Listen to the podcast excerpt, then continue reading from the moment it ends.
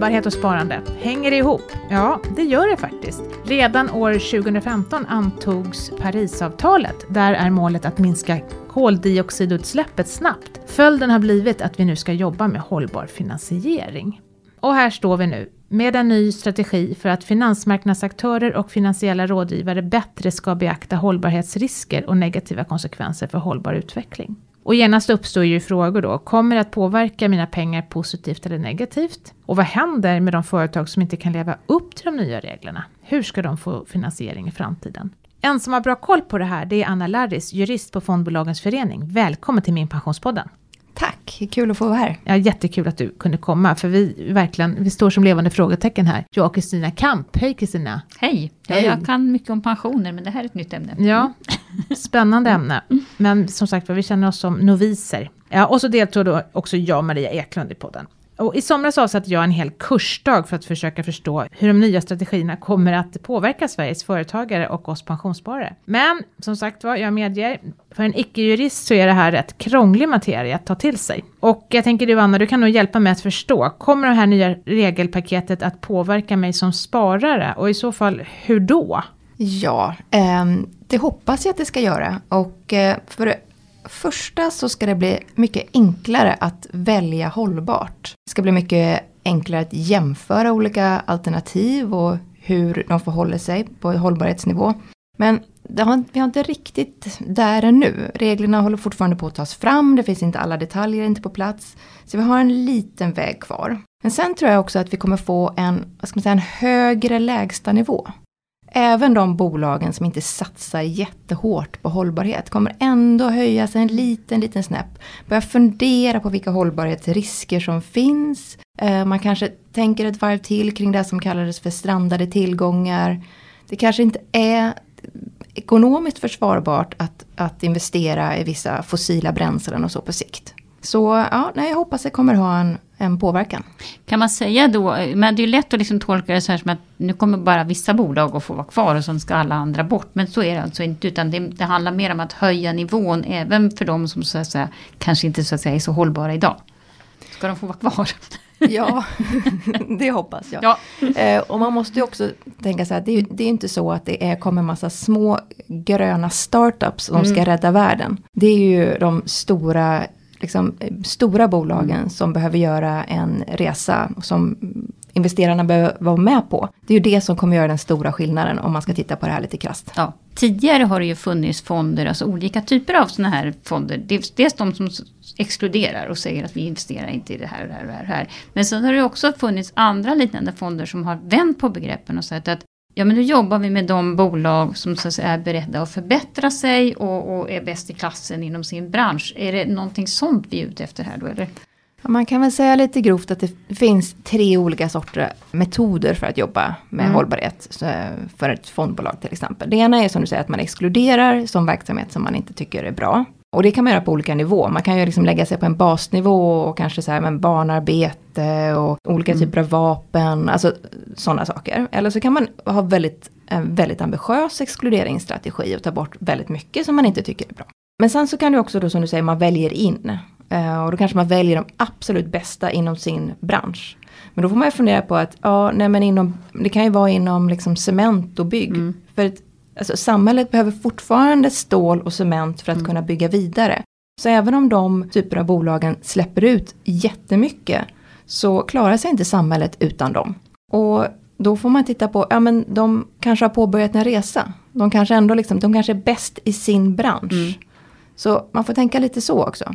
Och sen så har man den här sista metoden också, och det är påverkan. Och det handlar om att man, man för en diskussion med bolagen och, och föreslår ja men vad tror ni om att vi kanske, att ni kanske ska ha en, någon policy för att eh, eh, se över era utsläpp eller ni kanske ska titta på jämställdheten i styrelsen eller det kan vara, det kan vara lite vad som helst. Mm. Men alla de här tre eh, metoderna används, oftast används de i kombination också. Det är spännande. Så det, ja. så där, så det fortsätter så att säga. Mm. Och där utvecklar man mer och mer liksom system, att det är automatiserat. Att man liksom kan få datan, liksom, det är redan screenat så att säga. När du får din data levererad. Det här har de redan sorterat bort. Mm. Då kan man säga att det, förut så var det liksom bara i princip avkastning som räknades eh, för en fondförvaltare till exempel. Men nu måste man även så att säga, ta in de här parametrarna. Ja, och den här utvecklingen har ju kommit väldigt långt i Sverige. Mm. Jag skulle säga att det är rätt, börjar bli svårt att sälja en fond i Sverige utan hållbarhetsargument. Och, och liksom visa för din investerare vad du gör. Eh, och här har ju Sverige varit liksom långt fram tidigt skulle jag säga. Det började ju lite kanske, egentligen med kanske Svenska kyrkan. Där man liksom sorterade bort ur ett etiskt perspektiv om man inte tyckte var bra. Eh, och sen så har ju det här under liksom många, många år pågått. Men då har det ju varit på en frivillig basis. Mm. Olika branschinitiativ och, och, och frivilliga ja, initiativ som bolagen själva har, har startat. Eh, det är ju, men det är ju nu de senaste åren som vi börjar få regler på det här och, då, och nu går det fort. Mm. Nu, eh, nu går det jättefort utveckling på det här området. Mm. Kul. Det klarnade mycket där nu. Om jag då som sparare, pensionssparare, vill se att mina pengar faktiskt är placerade på rätt sätt, hur kan jag se det på något vis? Ja, eh, du kan ju se hållbarhetsnivån eller hållbarhetsambitionen mm. för varje fond. Det kan du se redan idag. Eh, de är klassificerade utifrån om de är ljusgröna, mörkgröna eller ingetdera. Mm. En ljusgrön fond ska bland annat då främja miljörelaterade eller sociala egenskaper. Mm.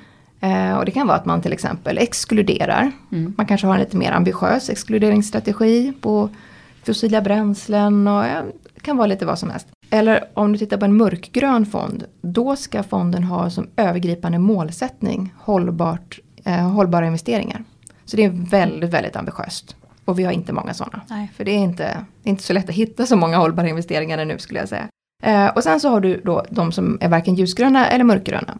Och det behöver nödvändigtvis inte betyda att fonden är brun eller smutsig mm. på något sätt. Det kan bero på att det är en eh, fond som investerar i, eh, i statspapper. Då kan det vara svårt att klassificera den. Ja. Men det betyder inte att den är smutsig för Nej. det. Eller så mm. kan det vara en, eh, en fondförvaltare som tycker att ja, vi exkluderar på en ganska en miniminivå. Så vi vill inte riktigt kalla oss för ljusgrön. Mm. Och det här har inte riktigt satt sig ännu. För de här reglerna är från i år. Mm. Och de, alla regler är faktiskt inte ens klara ännu. De har inte kommit från EU. Så bolagen famlar lite i mörkret, gör så gott de kan. Eh, men det här kommer sätta sig. Och det här kommer ju FI ha tillsyn över så småningom. Så det här kommer bli tydligare vart gränserna går. Men man får ha lite tålamod. Men det ska ju hända något redan vid årsskiftet. Vad, vad händer då? då? vid årsskiftet då äh, ska det tillämpas nya regler som säger att för varje fond så ska de redovisa hur stor andel av fonden är förenligt med EUs taxonomi? Åh, taxonomi, måste ja, vi, vi måste stoppa. Taxonomin mm. är ju det här uppslagsverket kan man säga. Som ska tala om vad som är grönt till en ah, början. okay. Men det kommer mm. också då på sikt att vad som är socialt hållbart. Mm. Mm. Men man har börjat med den gröna delen. Mm. Och det finns då sex stycken miljömål. Och det finns massvis med granskningskriterier här per sektor. Mm. Så det här är svårt för medlemsstaterna att, att komma överens om. Ha, vad, vilken typ av jordbruk är hållbart? Är kärnkraft hållbart eller inte? Men på sikt är, det här kommer aldrig bli klart. Det kommer att vara ett, ett, levande uppslagsverk som hela tiden ska utvecklas. För vad som är hållbart idag är sannolikt inte hållbart om mm. tio år. Mm. Så den är egentligen som en grundplåt för att tala om vad som är hållbart och inte.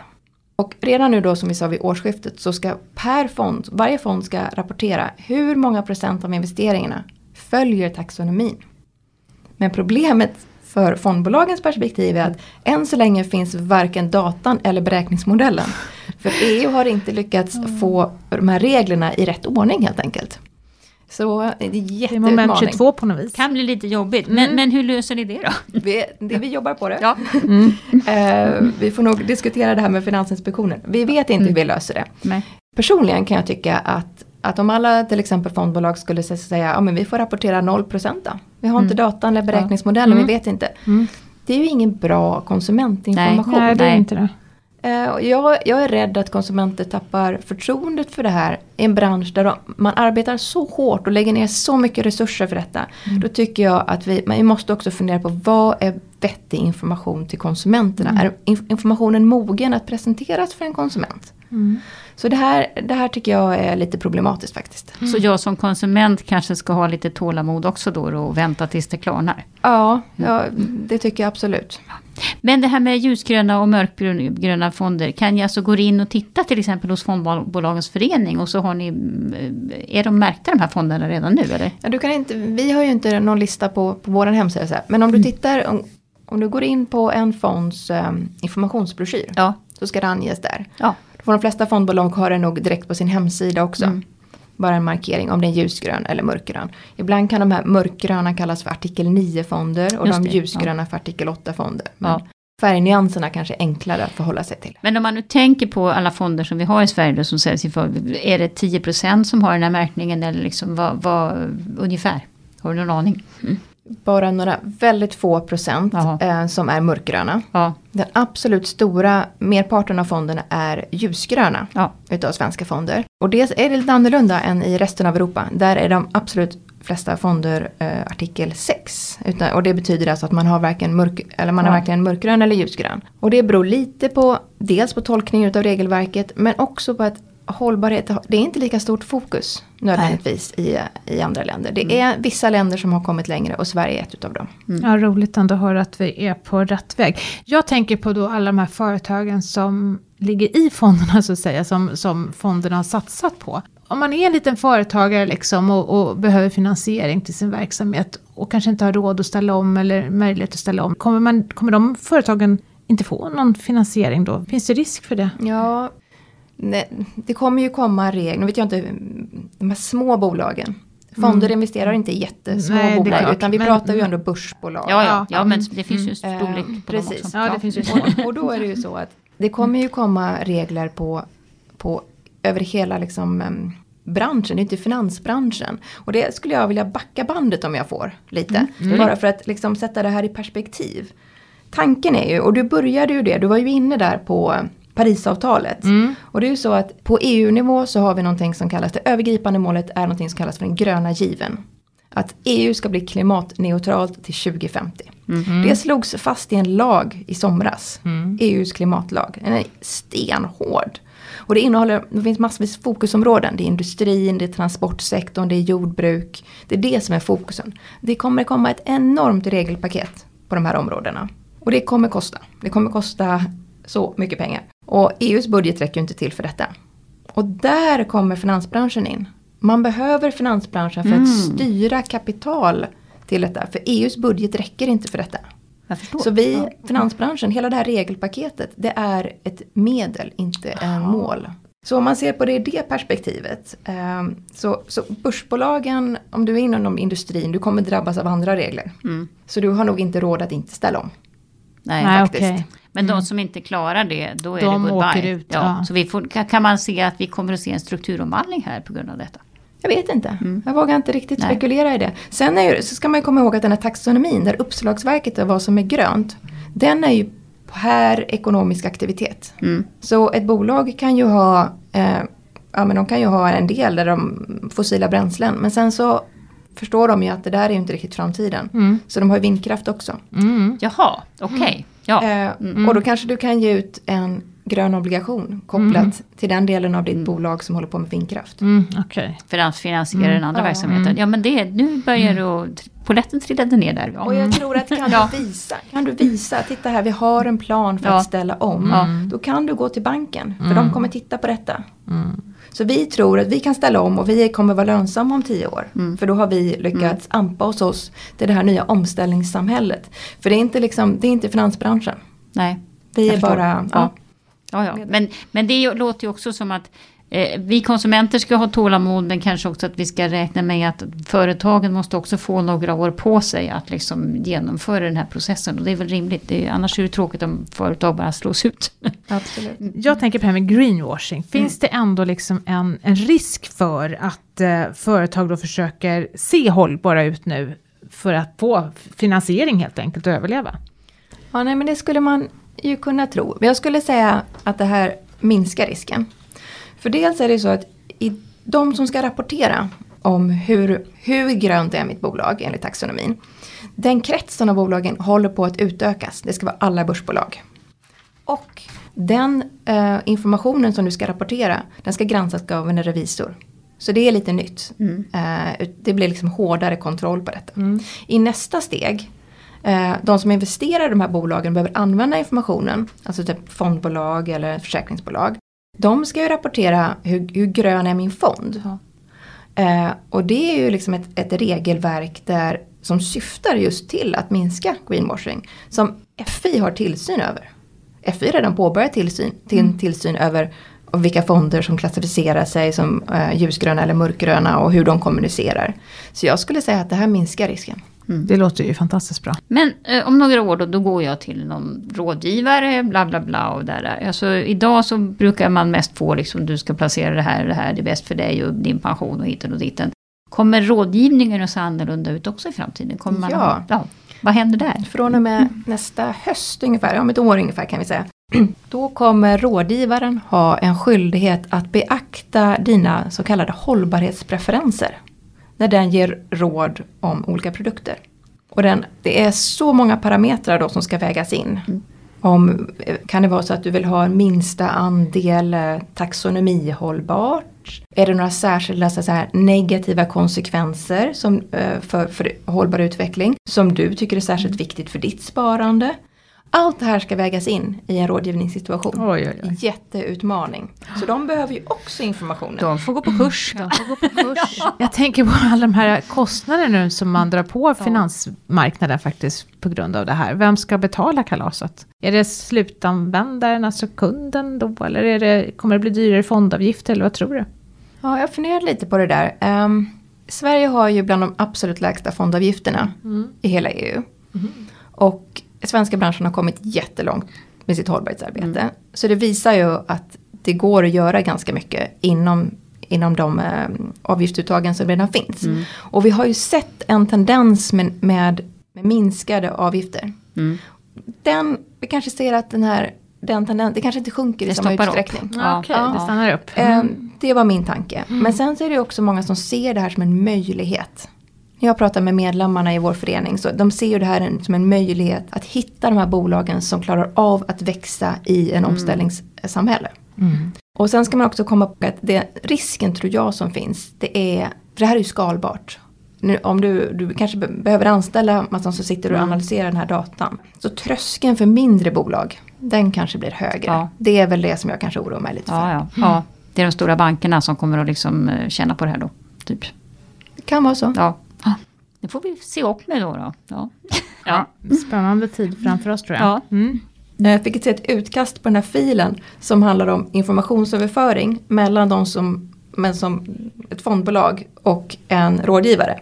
Den- filen, hur många datapunkter den innehöll om, om hållbarhet. Vi, vi var uppe i 300. Oj. Eh, så Gött, jag, alltså. eh, ja.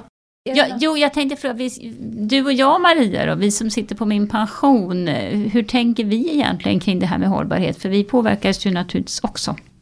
Mm. Hur tänker vi? Ja, hur tänker vi? Ja, Det är väl arbeten på gång, projekt på Ja. gång som ska titta över hur, hur vi också kan spe- Vi har ju inga, kan ju säga, vi har ju inga fonder. Nej, man byter ju inte hos oss, Nej, man utan byter det gör man inte hos oss, utan det gör man hos bolagen. Så att egentligen så skulle vi ju inte behöva göra någonting. Men för, att, för, för goodwill så kanske vi kommer att, att eh, såklart tillhandahålla information på min pension. Ja, och gör det lättare att hitta Ja. informationen Precis. hos bolagen. Det är väl så vi Det är väl steg ett i alla fall. Ja. Och sen så i framtiden kanske man också kommer kunna se de här grönmarkeringarna, inte vet jag. Mm. Men det bygger ju då på att bolagen börjar skicka det i sina filer till oss, antar jag.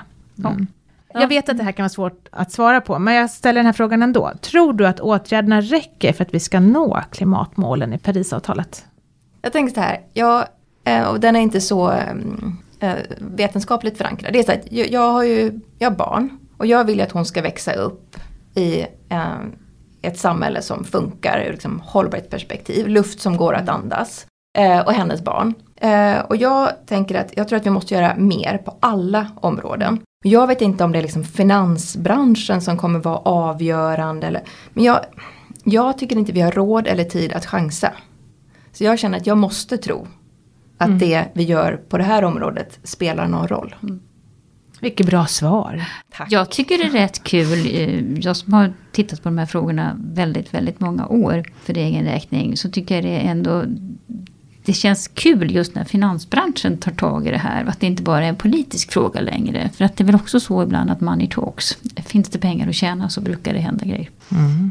Ja, man måste hitta liksom rätt drivkrafter inom samhället. Ja. Eh, jag tänker om jag vill veta mer om det här och lyssna på den här podden. Vad, vad hittar jag information? Har ni någonting på er hemsida? Ja, men man kan kika lite på vår hemsida fondbolagen.se. Mm. Eh, vi hade in, för någon vecka sedan hade vi fonddagen där bland annat jag pratade om lite hur allt det här hänger ihop och få en liten överblick. Och allt det där ligger där på vår hemsida. Så kika gärna där. Mm, och då lägger vi en länk i våran, på vår eh, blogg till er sida där ni har mer information tänker jag. Tack för att du ville komma hit idag Anna och förklara hållbarhet och sparande för oss. Tack snälla för att jag fick komma. Tack. Vi kommer nog att prata om det här fler gånger känns det, det som. känns så. ja. Det är ett ämne i tiden. Ja. Och då har vi kommit över till dagens fråga Kristina. Mm. Och den kommer ifrån Astrid och Olle. De väntar sitt första barn. Och de har hört att de kan få någon typ av kompensation ifrån staten när barnet är litet och vill att du förklarar närmare vad det, vad det rör sig om. Jag tror att de kanske tänker på barnårsrätter, eller? ja, du? för det är pension vi pratar om. Ja, det är inte barnbidragen. Jo, och då är det ju faktiskt så här att Eh, när man får barn så kan man tänka, oh, hur blir det med pensionen nu? Jag jobbar inte, jag är föräldraledig, jag tänker jobba deltid och såna här saker. Liksom, what's in it for me?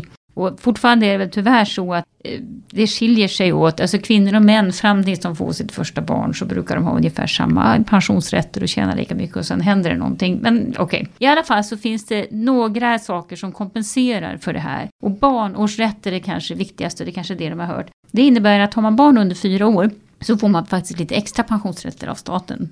Och det får den av vårdnadshavarna som tjänar minst de där åren. Om man av någon anledning inte vill ha det så, då får man höra av sig till Pensionsmyndigheten och säga att vi vill flytta på det här. Och den här pensionsplaneraren har då fyra år mellan barnen. Så att man liksom, för att har man två barn under fyra år får man bara en pensionsrätt. Så det är viktigt att tänka på. Eh, I tjänstepensionerna så är det också så att man får det som kallas för premiebefrielse. Det vill säga man får sin tjänstepensionsinbetalning fast man till exempel är föräldraledig. Och det där brukar vara ungefär ett år. Det är lite olika olika avtal. Men, men eh, jag brukar säga att det, det, man kan nog vara ganska trygg med när man har små barn att eh, det kommer in pengar till pensionskontot ändå.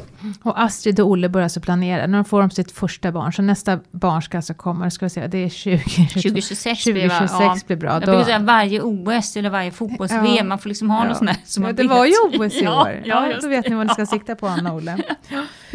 Då hoppas vi att ni är nöjda med det svaret. Eh, och det var allt för oss idag. Tack för att du har lyssnat. I avsnittet har du hört Anna Larris från Fondbolagens förening, Kristina Kamp och så mig själv då, Maria Eklund från Min Pension.